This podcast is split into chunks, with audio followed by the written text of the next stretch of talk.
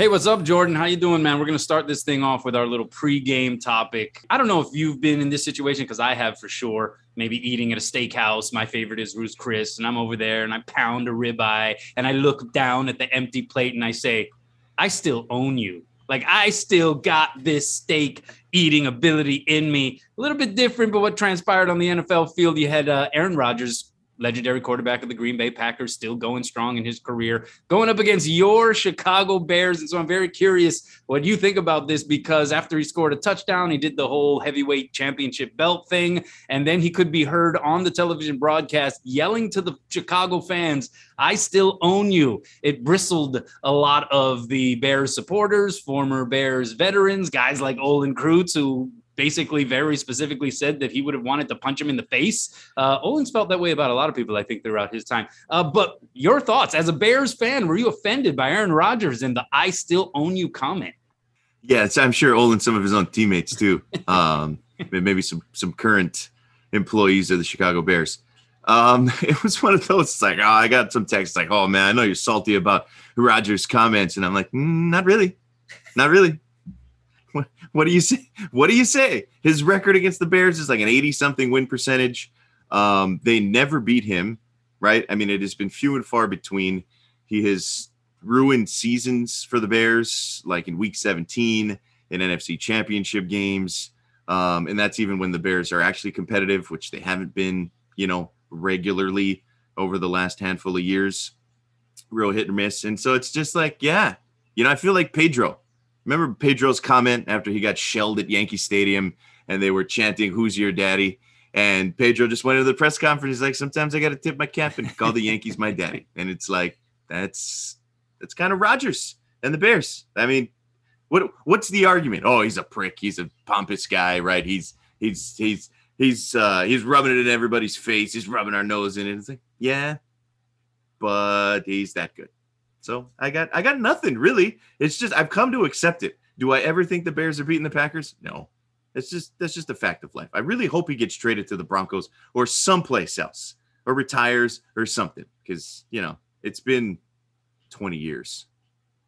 Here's my message to the fandom of the Chicago Bears. Uh, it could be worse you could be the fandom of the Detroit Lions. Like, what would Aaron Rodgers scream to the Detroit fans? He'd be like, I don't even think about you. You know, like, you're not even on my radar. Like, it would be way more disrespectful and way worse. At least you guys somehow motivate him to talk that kind of trash. With Detroit, it's probably like this level of pity where he's like, I feel bad for you, is what he would yell to the fans. like, I'm actually sorry for all of the devastation and wreckage uh, that I have caused here for this franchise over the years. I mean, heck, even the Chicago Bears can say that to the Detroit Lions fan. You know what? Forget this. This is depressing me. All I'm trying to say is uh, you guys shouldn't be too offended because it's Aaron Bleeping Rodgers and the guy's really, really good. Time to get to our game time because we got a whole lot of crazy stories that have been circulating here with Hawaii ties, and certainly the one that has gotten the most amount of headlines, and we're talking nationally. Uh, that is the Nick Rolovich story. He was let go by Washington State this week along with four assistant coaches. And that group includes former UH staff members Craig Stutzman, Mark Weber, Ricky Logo, all refusing to get vaccinated under the statewide mandate, which set a deadline for Monday, October 18th. Rolo had reportedly applied for a religious exemption and still to this point has not publicly stated the, the, the, specific reason for not getting the vaccine. He is now planning on suing the university for wrongful termination and discrimination against what his attorney described as his quote devout Catholic faith. I'm not sure if, under these circumstances, Washington State had that much of a choice, right? This is a vaccine mandate. It was unlikely that the exemption would be granted. Uh, as it currently stands, the defensive coordinator, Jake Dickert, is taking over on an interim basis. Uh, you have the addition of Dan Morrison and Dennis McKnight, a couple of former University of Hawaii staff members who are joining that Wazoo staff, which was down to a handful of coaches. Uh, and so the plot thickens on that level. Uh, but how does this hit you? I mean, what do you think about how quickly things have gone haywire for Nick Rolovich in Washington State, a guy who was only in his second year of what was a five-year, $15 million contract? Yeah, it's it's just um it's a little a little sad, right? I mean, you know, we I, I, think for us in Hawaii, it's a little different perspective, right? Than than you see. I mean, you've seen some of the the headlines from national media. You've seen some of the columns written, and you know, it, it I think they're fair, right? I mean, that's that's the this the matter of the situation, but it's it's just you know knowing Rolo, right? Having watched him as a player, uh, as a coach, covering him, his teams. You know, heck, he's been a guest on this podcast, right? And and so it's a little different on on a, on a personal level. Um, and I know you know him much better than I do, but it's just one of those where you, you kind of just left disappointed, right? Bummed out um, that it came to this. Um, I, I thought there was a decent chance that that he would, in the end, decide to get the vaccine um, and to stay employed, right? And and which would have allowed him to continue on and and continue as the coach at Washington State University, right? A, a Pac-12 job uh, with that salary. I, I, think that's fair to mention, right? He was he was in line to make a lot of money, and now, unless this lawsuit kind of goes through in his favor, uh, he's walking away from a ton of money, right? And a and a great opportunity at, a, at a place that, you know, it's it's crazy to think about, but but in January of 2020 seemed like a really good fit.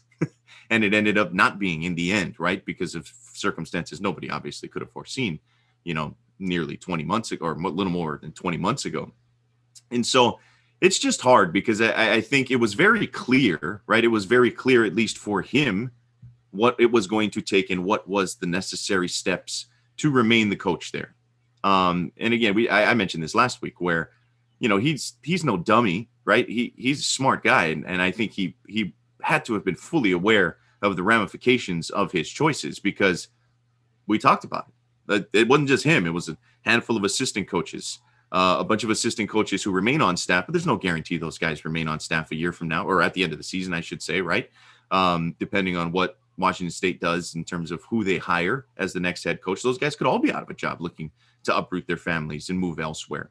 Um, a lot of those recruits that he brought in, right? Guys that that that um, you know he brought in as as his recruits, or or guys that you know transferred in, even former University of Hawaii players that he sort of brought along. Um, there, there, it's a ripple effect that goes very, very deep, just beyond the head coach and him walking away from that position and that salary. And I think he's fully aware of that. And so it it kind of leads you to scratch your head a little bit. It's like, you know, okay, you know, that, that in a way, it's not surprising, like knowing Rolo, he is a guy that is going to do things his way, that it is, you know, maybe a little hard head, but I just, I just am still a little surprised that it got to this point. You saw the comments by June Jones publicly in print, in media, which, you know, Rolo came out and spoke to, and, and he was not very happy with. And, I thought maybe, you know, that's something like that. And so ultimately, at the end of the day, he was going to do this his way. I just, I don't think it was ever going to fly. And, and I don't know if he thought maybe it was going to. I don't know if he thought that the religious exemption was going to be granted. It's just one of those things. And I am not a practicing Catholic by any stretch of the imagination. Um, and so I, I say this with that preface, but like the Pope, right? The, the current sitting Pope has come out in favor of vaccines. And so, I just it it it seems pretty hard to to say that that you know that would get approved, right? Just from a, a pure like legal standpoint. Like if if you're citing your Catholic religion and the head of the Catholic Church all the way at the highest level is saying that you know the church is basically in favor of of this vaccination, it's it's it seems a little hard and and I think you know I I I I really am kind of of the mind that I think everybody in that room kind of knew it was coming to this point, and yet when it came, it's still a little jarring, right? That that ultimately Rolo decided that that this is what he was going to go through with it, and now the program is in a situation where they are scrambling, and uh, Rolo and those four other assistant coaches, Craig Stutzman included. I, I I'm not sure what the next step is yeah, I think the nature of his position, right? This was something that was reported on. The nature of his position was going to make it very hard to have an exemption granted uh, because he is the head coach and because he works with players in such large numbers. It's not like he's working in some little cubicle or corner office somewhere. And so, just by nature of his position, that makes it difficult. Uh, I think what bugs me, uh, because you're right, I, I consider Nick Rolovich a friend. I love the guy, and and it breaks my heart to see this come to this point and to see the the the consequences of his decisions bear out in this way but it pains me even more because I don't understand his thinking here or his logic, right? In his mind, I assume, along with the assistant coaches, I imagine what they see is they are taking a stance on principle, right? They are standing up for what they believe in. The problem here is, and the disconnect here is, as a head football coach, your primary principle, like the principle, is not to abandon your players, right? Or your assistant coaches or staff members. Uh, you are, in essence, not just abandoning them, you're turning your back on their families and people who are counting on those positions and jobs to make a living who are now all of a sudden in limbo. And that's where I have a problem with that. Is it's, you know, it's great to stand up for something that you believe in, but when the ramifications are so devastating, you know, and, and, and we can get into the, the, the science denial and all of this and all of these other layers to the, the issue and, and conversation. But at the end of the day, that's what bothers me the most. People that are on the lower tier and rung of the coaching staff, uh, people who are video coordinators or work in the office as secretaries or other clerical positions, you know, what's going to happen to them at season's end? What happens to those people as well as where does this put now Nick Rolovich and Craig Stutzman and the like? You know, are they now pariahs under this COVID era that we are living in? I don't imagine this COVID thing is going anywhere anytime soon. I think we are trending in a decent direction, but there's talk about all of these other variants that we might have to brace ourselves for. And so until we're completely past this thing, what does that do to someone like Nick Rolovich or Craig Stutzman? How does that impact their higher ability under these circumstances. Uh, that's that's what all sort of rains down on me when I contemplate this ultimate action and decision by Nick Rolovich. Because I agree with you, I think it was understood what the consequences would be, and the decisions that led to those consequences were still made, and that's where I have a problem. All right. So on that note, it's I think fitting for us to at this time uh, bring in our guest for this program. He is our resident football guru. He is a guy who has been a longtime friend of this show. Let's talk sports with Kanoa Leahey and Jordan Helly, going back to our Maui radio days. Uh, and he's a guy who coached Nick Rolovich, coached alongside Nick Rolovich, very much in this guy's orbit and sphere throughout his career. So we want to bring on uh, our buddy, uh, again, resident football guru Rich Miano to talk more about this. All right, Rich, it's great to see you, man. It's been a minute, and we love to periodically get back with our resident football guru. And uh, obviously, a lot going on in the football headlines right now. Nick Rolovich, a guy who you coached as a player when you were a member of the UH staff when he was there, uh, coached alongside. Uh, you've seen his personality and his career from a lot of different angles. And, and, we were talking about the different layers. There's a lot to unpack with this story. Uh, at the end of the day, though, guys getting $3 million a year, like I was thinking in my mind, like if I get paid 3 million a year, you can jab me in my eyeball with like whatever you want to, man. It just makes it a little bit more worth it. But in all seriousness, how much of this surprises you? How much of this plays into the kind of personality or the kind of guy that he is that you know of? Well, I'll start off by saying you can jab me in a place that I can't even talk about on this show. But that being said, is you know when I got interviewed by the New York Times or the USA Today and stuff, I never felt like I really knew the man. It's almost like uh, he's a mystery man in terms of what is the purpose of dressing up like a clown in spring practice? Is it to engage the children? Or is it about Nick Rolovich? You know, the Elvis Presley thing, the Britney Spears thing, um, the social media thing, which I think you know you can construe as that's attracts recruits. It keeps you relevant. The program needs marketing because uh, I wouldn't say that they have a very strong marketing department. Um, but is it about the team? Which, as an old school coach player, you know, the whole thing. Team seems to always take precedence over the individual. And so you have to, you're walking a very fine line with Nick Rolovich, but I have to express my gratitude in terms of he's maybe probably he is the best coach in the last couple of decades since June Jones. He actually loves Hawaii. He played here. His wife is from Maui.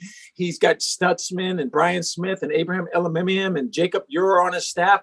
I mean, he recruited local players. He believed in the walk on program. There's so much good about this man.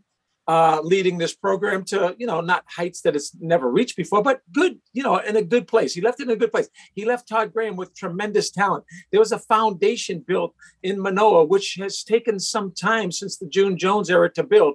So it's he's an interesting story. Yeah, that's the the hardest thing for me to digest uh, is the idea that here is a head coach of a program uh, of players who basically all got the vaccine based on the requirements to be able to participate. Uh, and as a head coach, when you talk about principle, when you talk about priorities, uh, who your allegiance lies with, it is those players, is it not? And so this strikes me as being a series of decisions made by Nick Rolovich and, and obviously some assistants as well. But as the head coach of the program, it, it what breaks my heart so much about this is it feels like he chose something other than supporting his players and thus their families. And that seems like a bit of a breaking of a promise that is made annually by a head coach of a sports program. Is that an overreaction in your mind? No, no, and, and, you know, I've been around so many different coaches, and, and maybe my viewpoint is a little different in terms of the most important people in the program to me. Some people will say it's the players.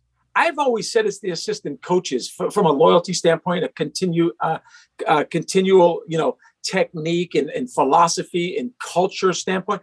I've always felt assistant coaches were the most important part of the program because I think that builds a foundation. Now, second to that, and it may be 1B if that's 1A, and that's just my personal uh, philosophy, is the players. But let's go back to the coaches. You had four coaches that didn't take the shot, they got fired also. How financially secure are their families? How financially secure are they to, to go along with, you know, whether that's a personal decision or they just wanted to ride on the same boat with Coach Rolovich? And then, yeah, let's get to the players. Those players, most of them have been signed by Nick Rolovich. This is his second year, or I would say somewhere around half. But even the half that were there, they believed in him. They could have went to the transfer portal. There's so many opportunities now to play somewhere else.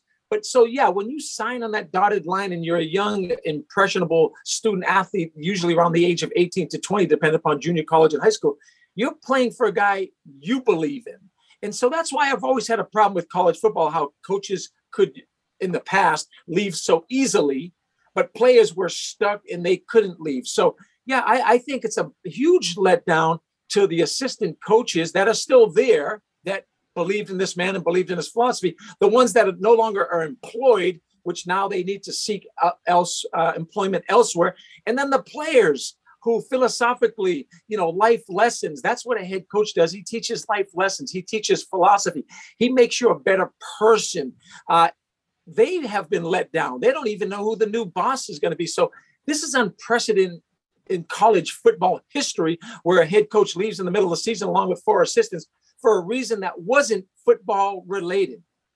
Yeah, Rich, what did you make of um, June Jones's comments? Um, you know, it, it, sounded like he had had some conversations over the last several months with Rolo, and then uh, going on the record with a, a USA Today reporter and and basically kind of sharing some of the details of those conversations, what he had urged Rolo to do in terms of reconsidering his stance on on receiving the vaccination, and then Rolo, you know, basically saying he was not happy with that at all in, in the media in the aftermath, which which all came prior to to this Monday's news in in him being fired from his position. But what do you make of of June Jones kind of going public with that um, and, and sharing his comments that way?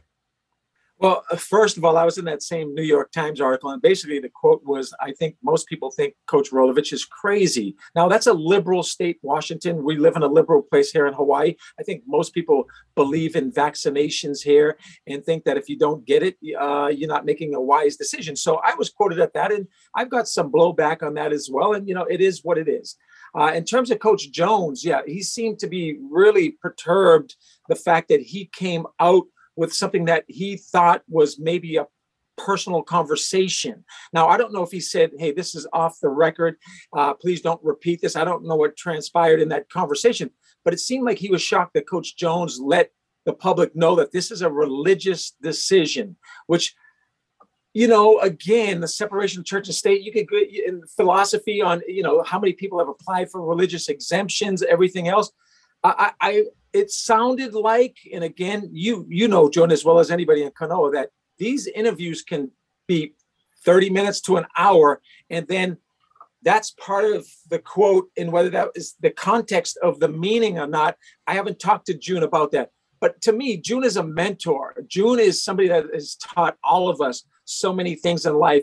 And uh, if June felt like he, you know, was that was his place to say that, it's hard to fault Coach Jones because you know we all make mistakes. If that was a mistake, but you know, I think June, for the most part, comes from the heart. He wants, you know, he wanted Rolovich to get this vaccination because he he stressed the importance of team before individual uh, your coaches, you know, the program, the foundation that you're building will never be built if you don't adhere to your bosses, to the governor of the state of Washington, and to, I would say, I don't know, 75, 85, 90% of this country believes you should probably take the vaccine. And, uh, you know, that may be, you know, a statistic there, and I'm not positive about that. But for most people, you're disappointing them by not doing what you need to do to lead this team. Yeah, and so that Washington State program, they, they got to kind of pick up the pieces. Uh, they they had been looking improved over the last couple of weeks, and and uh, reports are out today that uh, Dan Morrison and, and Dennis McKnight are, are joining the staff. Uh, former University of Hawaii assistants, former assistants under June Jones. Uh, one, did you get a call? Uh, and two, you know, a little more seriously, how do how do they move forward? with all of this and and you know the fact that they're bringing in a couple of uh, another UH connections. Well, first of all, uh, both of those coaches are extremely uh, well versed in the run and shoot from a protection standpoint with with uh, Coach McKnight, and then obviously a quarterback standpoint with Coach uh, uh, Morrison. And, and, Dan is a great person, and so is Dennis. They have great stories, they have great lineage. Um, so I think that is an impressive, uh, especially a mid-season type of pickup, so to speak. That people that are on the street that can you know plug and play. So um, I did not know that. I, am pleased to hear that because both of those guys are well deserved, and uh, and and, and I, I, like both of their philosophy. I think that will help a fractured program. Um, so I'm excited about that. The answer to your question is no. I didn't get a call. Uh, the, the so that new head coach, the acting head coach, the interim head coach is a defensive guy. I didn't expect to get a call. And to be quite honest with you, living in Palouse probably would not improve my lifestyle. You know, I get to work with Kanoa Leahey on Saturday. I get to work with Jordan Helly on Friday. I mean, that's a broadcaster's dream. I mean, how do you walk away from a situation like that, right? there's there's no Koko head in Pullman, so exactly. yeah, you're not uh, doing your stand up paddling uh, over there in Pullman, Washington, Ex- my man. I, I think my daughter would rebel. My wife would probably divorce me, and my son, he'd have mixed feelings. well, I guess you made the right decision then in not accepting that call if it did come your way. Uh, all right, last last uh, question that I'll have pertaining to the Rolo situation is: uh, What does this do for him as well as the assistants? What does this do for their hireability moving forward?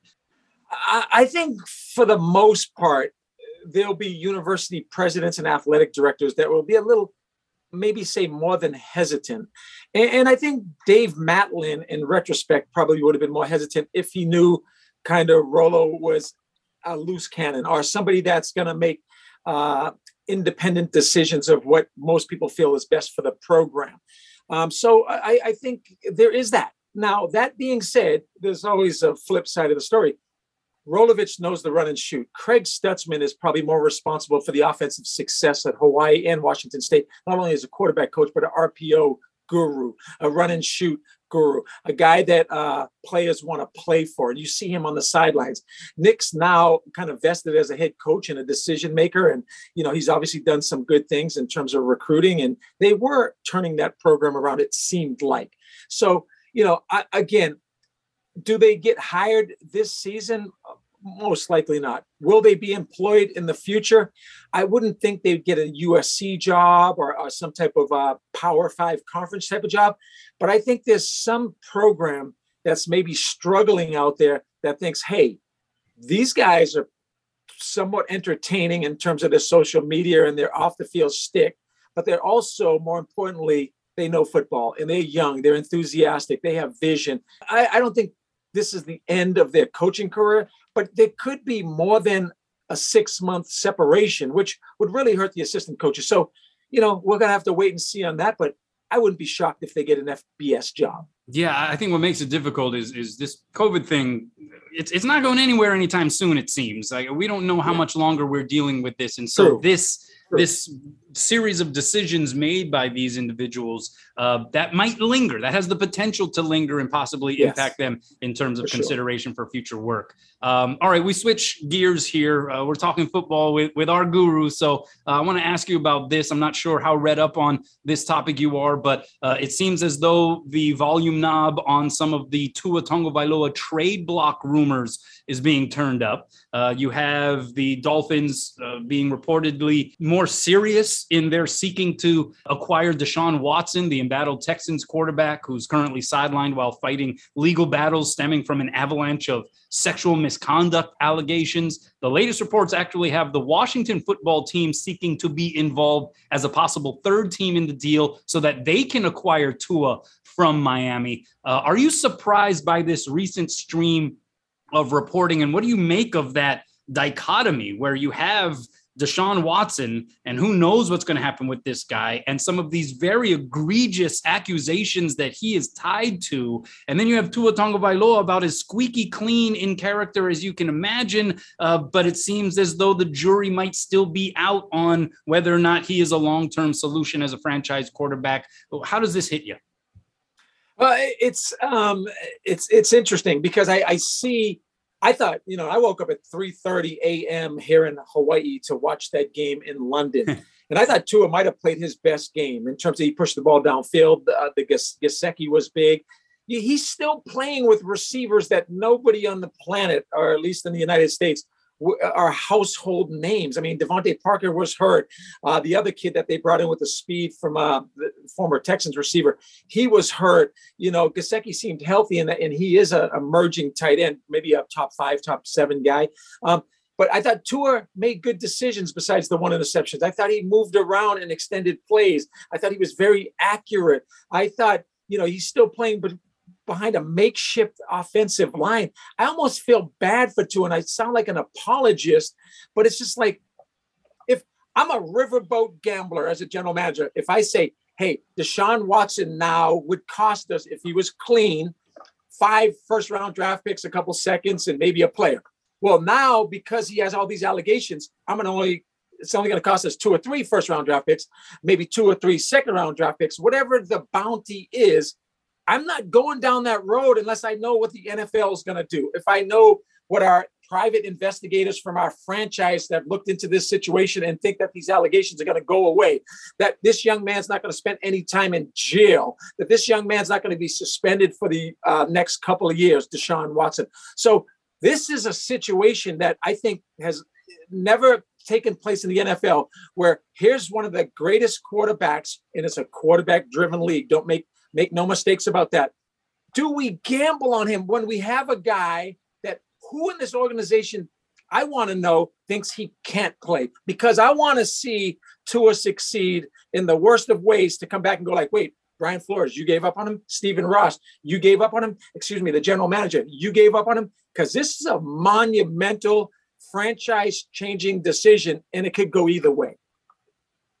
Yeah, it's it's it's big, right? And and I'm with you. There, the list of guys is is fairly short, and and you don't want to give up on guys too early. Uh, kind of switching gears here, Rich. While we still got you, um, UH coming up this weekend. Obviously, uh, we'll all be there. um, New Mexico State round two. The weirdness of of playing somebody twice in the same season. Uh, at least in the regular season, uh, 20 point win for the Bows uh, about a month ago up in Las Cruces. Uh, we don't know if the starting backfield will be available. And Chevan Cordero, the quarterback, Dae Dae Hunter, the running back, both nursing injuries. Chevan already having missed a game, basically missed a couple of games. Um, what what have you most got your eye on here as as they try to get uh, back to 500? Yeah, well, you know, interesting that you know, as a coaching staff, and I feel the New Mexico State coaching staff actually is I wouldn't say superior to the Hawaii staff, but I, I, think it's very competent. They're coming off a bye week, you know, and if Chevan Cordeiro doesn't play and Dae Dae Hunter doesn't play, I think that bodes well for New Mexico State. They've been battling each and every week. Their quarterback was hurt the last time they played in Las Cruces. He's back. Johnson is back. He's much more healthy. He's much more efficient. He can move around. He's 6'3, 215 pounds. You know, they're getting better on, on defense, but they've got to eliminate the big plays. But again, Schager is not Chevan Cordeiro. It's not even close in terms of athleticism and spinning that football and decision making and checking plays at the line of scrimmage. Dae Dae Hunter has emerged as is he Diocemy Saint Juste? Is he Alex Green? Is he uh, some of the great backs that have played here? It certainly looks that way in terms of his trajectory. Those two runs he made were blocked well, but he made some things happen. He showed some signs and flashes. You got Nick Mardner. He was not even in the game plan last week. Calvin Turner didn't score a touchdown last week. I mean, this is almost an embarrassment of riches on offense. And the offensive line, I think, is playing better, more aggressive. If Hawaii can't score 40, ah, the philosophy, the identity is still not there. I expect Hawaii to win this game no matter who plays, but I don't expect New Mexico State to quit. And if it's a ball game in the fourth quarter, you just never know. So for this team, which which seems to be a little more improved defensively, I think the last few weeks, and and did a decent job of keeping that team in the game uh, after the offense sputtered following halftime. Uh, special teams has been a little bit of a concern. They've got three games now in seven where they've had a punt blocked. Uh, what is that an indication of, or, or, what what kind of concern does that bring uh, when when a critical component like that to, has you know kind of failed repeatedly now? Well, you didn't ask for this, but I'm going to start by and segue into the answer to your question. But I, I give the offense an A in terms of talent, A minus at worst, but C and C to C minus in terms of performance. I give the defense a B in talent and a, and a B in terms of performance. I think they've played up to their level of talent. They obviously had that huge game against Fresno State with six takeaways, but they didn't have a takeaway last week against Nevada. But, you know, they're, they're formidable. Special teams, I give them a B in talent and maybe a, a D in performance because the three block punts, the muff punts, excuse me, the the three block punts, the muff punt, the muff kickoff, and just no re- gargantuan returns when you have great athletes back there. So they have not been performing. So what does that tell you? Is the buy-in there? I hope so. I think these kids work hard. They believe in these coaches. Um, is the philosophy there? I think on defense for sure it's there. I'm a little disturbed special teams. They don't play better because Todd Graham is the special teams coordinator and any defensive coordinator believes in having a strong special teams. The offense just continues to baffle me because I'm perplexed at the talent and then the production sometimes they're going vertical you know just continuously and we what we call them Jordan on defense is a long foul ball. And basically, you know, it, you know, the inside running game that's does set up play action. I'm okay with that, but I need to see more RPOs. I need to see more sequencing of plays. If you're gonna run RPO, is, do you have the bubble off of that? Do you have the smoke throws, the hitches? How do you not get the ball in the hands of Nick Mardner? How do you not get the ball in the hands of in Turner had the ball in his hands? But there's so many ways to use Chevan Cordeiro in the run game prior to him being injured when you knew you had a competent backup Are you believed in your backup. I'm doing quarterback powers, I'm doing quarterback tampers, and I'm, I'm not an offensive coach, and I'm not trying to tell Bo Graham and Todd Graham how to play, but it's almost disturbing to see number 12 not more involved in the run game with speed options, with RPOs, with read zones, with quarterback tampers, with draws, with I'm telling you, if I'm a defensive coordinator, I, I, realize that Turner may break a big one. I realize that that kid is capable when the ball's in his hands. He has vision and, and confidence like no other. But I'm more scared of number 12. He can make all the throws. He can extend plays. He can beat you with his legs or his arms. And 54% completion percentage, uh, that's a travesty. So offense needs to play better.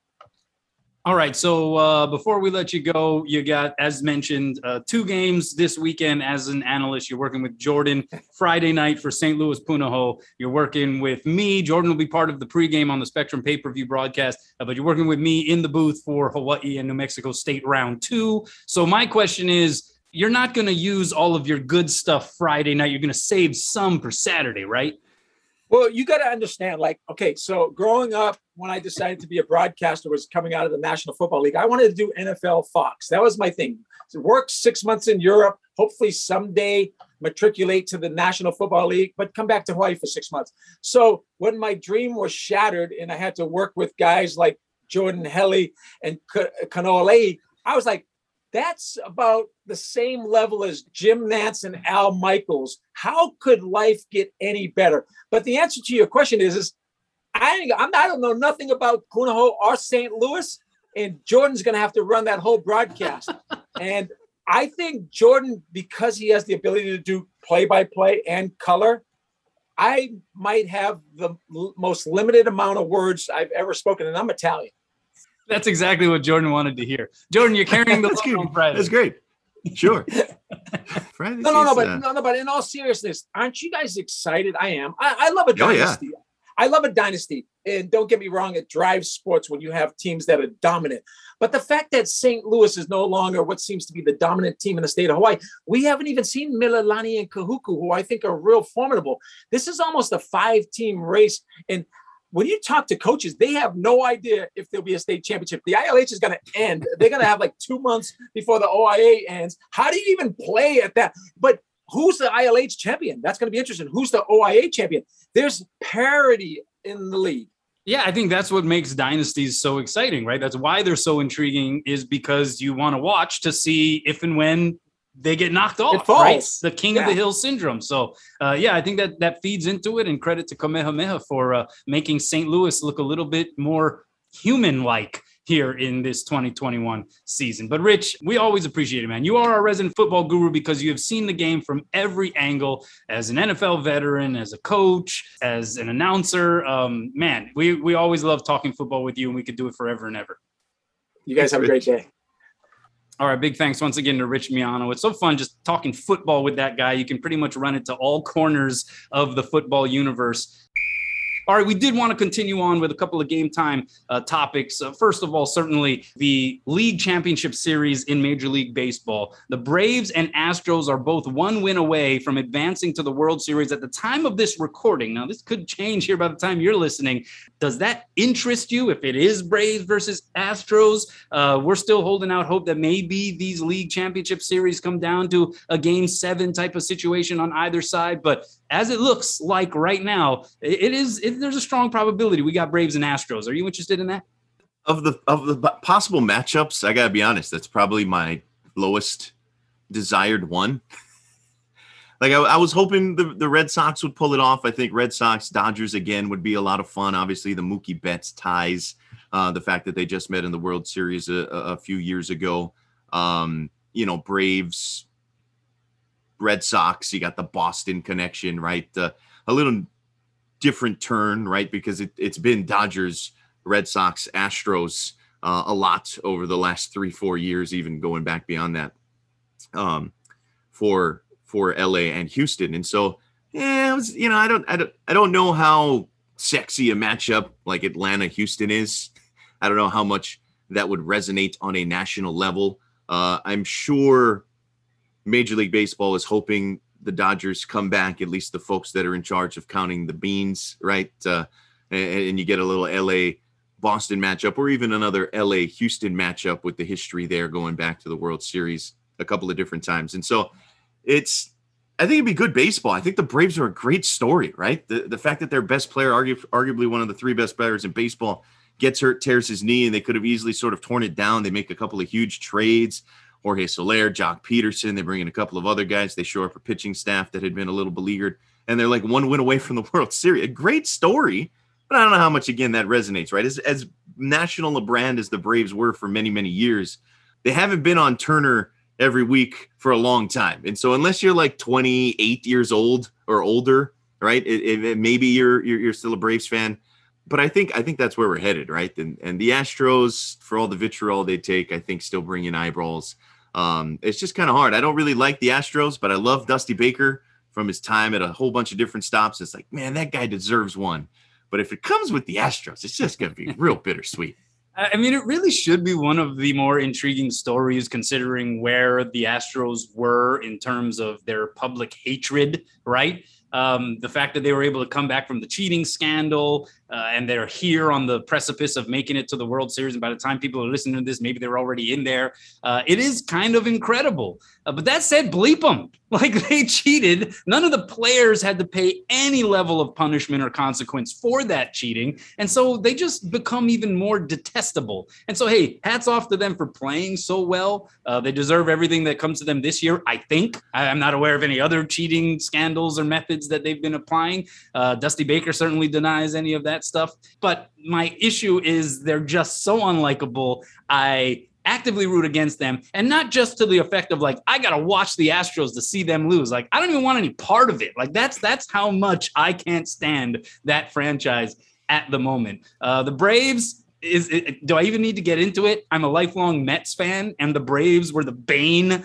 of our existence for the longest time in the NL East. And all we have done now is flip back around to that same situation where they're just running the show in that division. So, Braves, Astros, uh, let's watch some basketball. That's my deal.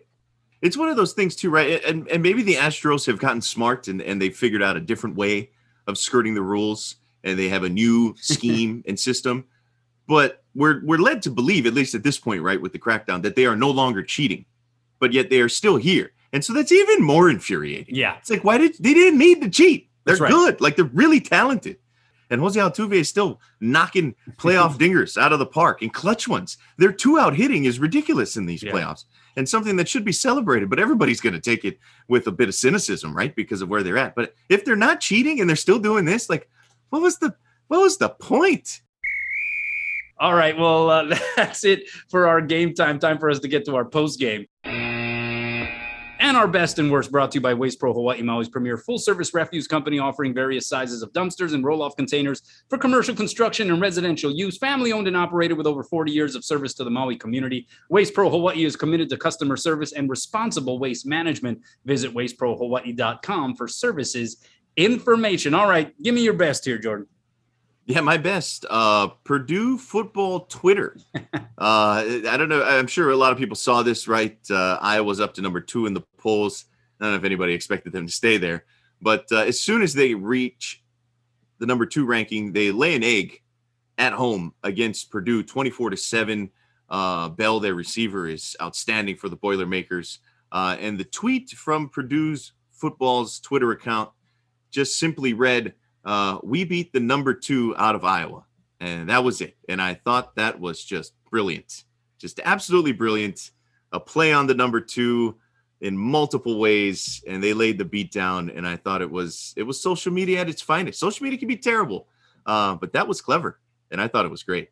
Good on Purdue.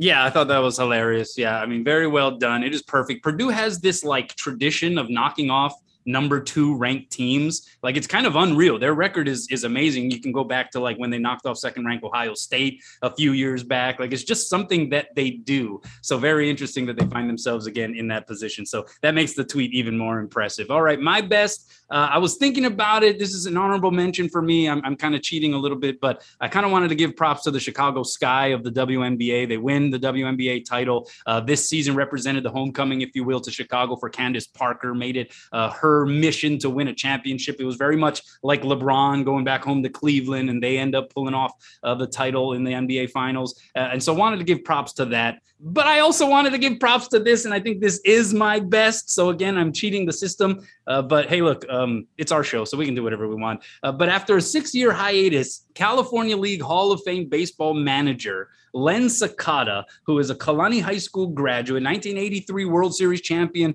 with the Baltimore Orioles, he came out of retirement to lead the San Jose Giants to a minor league championship. This is a guy who coached four of those championship Giants teams uh, overall 2001, 2005, 2007, retired as manager, and then came back and led them to another title. This is also a guy who basically preceded Cal Ripken's shortstop streak or starter streak uh, with the Orioles. Uh, this is a guy who is connected to history in a lot of different ways, and yet once more doing so in the Bay Area. So I uh, just wanted to give props to a local boy done good yet again, even out of retirement, Len Sakata. Yeah, those, those are great. Uh, yeah, thanks for thanks for cheating the system here. We just call you the Houston Astros of this podcast. Um, yeah, Candace Parker, she's awesome. You know, I'm a Chicago sports fan. Those WNBA finals and even some of the playoff atmospheres were terrific and uh, will probably be the only professional basketball title won this season in Chicago. Um, even though the Bulls look a little better, but they're you know still a little little maybe overhyped. But yeah, Lenny Sakata, man, he he's been at this for years. They bring him out of retirement. He just wins championships. He's a he's a winner through and through. And I, I love the article. And Miller, who's still doing it. Um, he talked about the old school of baseball, right? He's like he's complaining about dudes staring at iPads. Like I loved it. I love that he he was talking about it as sort of the the old guy to tell people get off the lawn, but he still won, right? And so it's there is there is substance to what he is saying about the the beauty, the romance of baseball, and and we're getting a little too lost in the weeds when it comes to analytics. Uh, and the Giants, man, they got they got uh, Rico Garcia on the on the pitching staff. Uh, Kai Correa, the Hilo boy, is one of the assistants on Gabe Kapler's staff. He's one of the bench coaches there. Uh, so always fun to uh, to support the Giants, unless you're a Dodgers fan. I, I, understand, but they've they've always had those Hawaii ties, which is always pretty cool. And obviously, yeah. a lot of it has to do with Sakata and all those years he spent in their minor league system. Yeah, it definitely doesn't serve as the utmost consolation for how the season ended for the Giants on a check swing that never was. But I think, hey, look, it's something good in the organization, uh, like you alluded to. So uh, yeah, man, Lance got a big thumbs up. All right, let's flip it over to our worst. What's your worst? Yeah, my worst, uh, Bob Huggins, Huggy Bear who's been at it for a while at West Virginia. He was the coach at Cincinnati prior. Um, he, like all the rest of the elitists in college sports, uh, just ruffling my feathers once again. He says that the big power schools, right? What you want to call them, it's not, it's maybe a little bit more than just the power five that we see in football, but the big schools in college basketball, he says, should have their own NCAA basketball tournament, or at least their own postseason basketball tournament. All the little mid majors, the Cinderellas, George Mason, Gonzaga, Butler, Hawaii, he says they don't they, they shouldn't be in the same tournament as as West Virginia. Give me a break. That is the magic of March Madness. It is the Cinderella, right? And I know the Blue Bloods are what drive the money, but I mean, come on. Especially in that sport. That right? Sport. I mean, football is one thing, you know, it's, it's, it's just such a gone. different yeah. endeavor. It's it's a bridge too far in many ways, I think. But in basketball, like that's what that whole March Madness thing is built upon is the idea that you have blue bloods, high-ranking teams that on any given day can get knocked off. That's the nature of the beast. And maybe that's why he doesn't want them to be a part of it, because maybe it's a little too uh, edgy and scary for him. Maybe he doesn't want to be part of history because that's the thing is you are etched in the history of the tournament when you are a high seed that gets knocked off in an early round. So maybe he just wants to avoid that potential disaster altogether. I don't get it, Bob Huggins. That uh, that's a big time L and miss on his part right there. All right, we flip over to my worst. Staying in hoops, Ben Simmons that whole fiasco and soap opera going on with the Philadelphia 76ers. This is kind of the new thing in the NBA, right? Is if you want to get traded, you can just kind of be disgruntled, right? Kyrie, James Harden, here's Ben Simmons who shows up to practice with a cell phone in his pocket. Uh, he was suspended from the opener. That's how he wants it. He's trying he's trying to paint this picture so that they ultimately are forced to deal him to somebody else. Uh, it's just a bummer. It's a bummer that uh, we see this so often now in basketball. Uh, ben Simmons, I don't know, man. I just wish he would uh, swallow his pride and realize, yeah, that was kind of bad when I was refusing to take layups uh, because of my lack of confidence down the stretch last season. Maybe I owe it to my teammates to give it at least a little bit of a try. Yeah, because at the end of the day, the only reason he's there is so he can collect his paycheck, right? If he doesn't show up, if he holds out, they don't have to pay him the full money. And so that's the only reason he's there. So it just it just makes everything worse. It's just it's all yucky. Like what a what a system, right? The, the, whole thing, and then these these superstars who are who are just absolutely selling out on their teammates. We saw it with Harden, and I don't know. This Ben Simmons one seems worse. Yeah, it seems it seems way worse. Um, it's just just like a cell phone today. He said he had a sore back, and then the training staff cleared him for practice, and then he just didn't practice. so it's like is he's going to come with a new injury every day? Like it's just it's just so petty and it's just the worst. And you know, And I, and I don't I don't blame guys like Joel Embiid just speaking out and throwing him under the bus. It's like, dude, you know, just stay home. But he can't because he wants his money, right? It is the worst. And that's why it was my worst. And that's our best and worst brought to you by Waste Pro Hawaii. Maui owned, Maui operated for Maui's people. Big thanks once again to Rich Miano for jumping on with us, our resident football guru. Always a pleasure with him. Hit us up on Twitter at Kanoa Leahey, at Jordan Helle, or at Talk Sports 808. Jordan, have a good one. See you, man.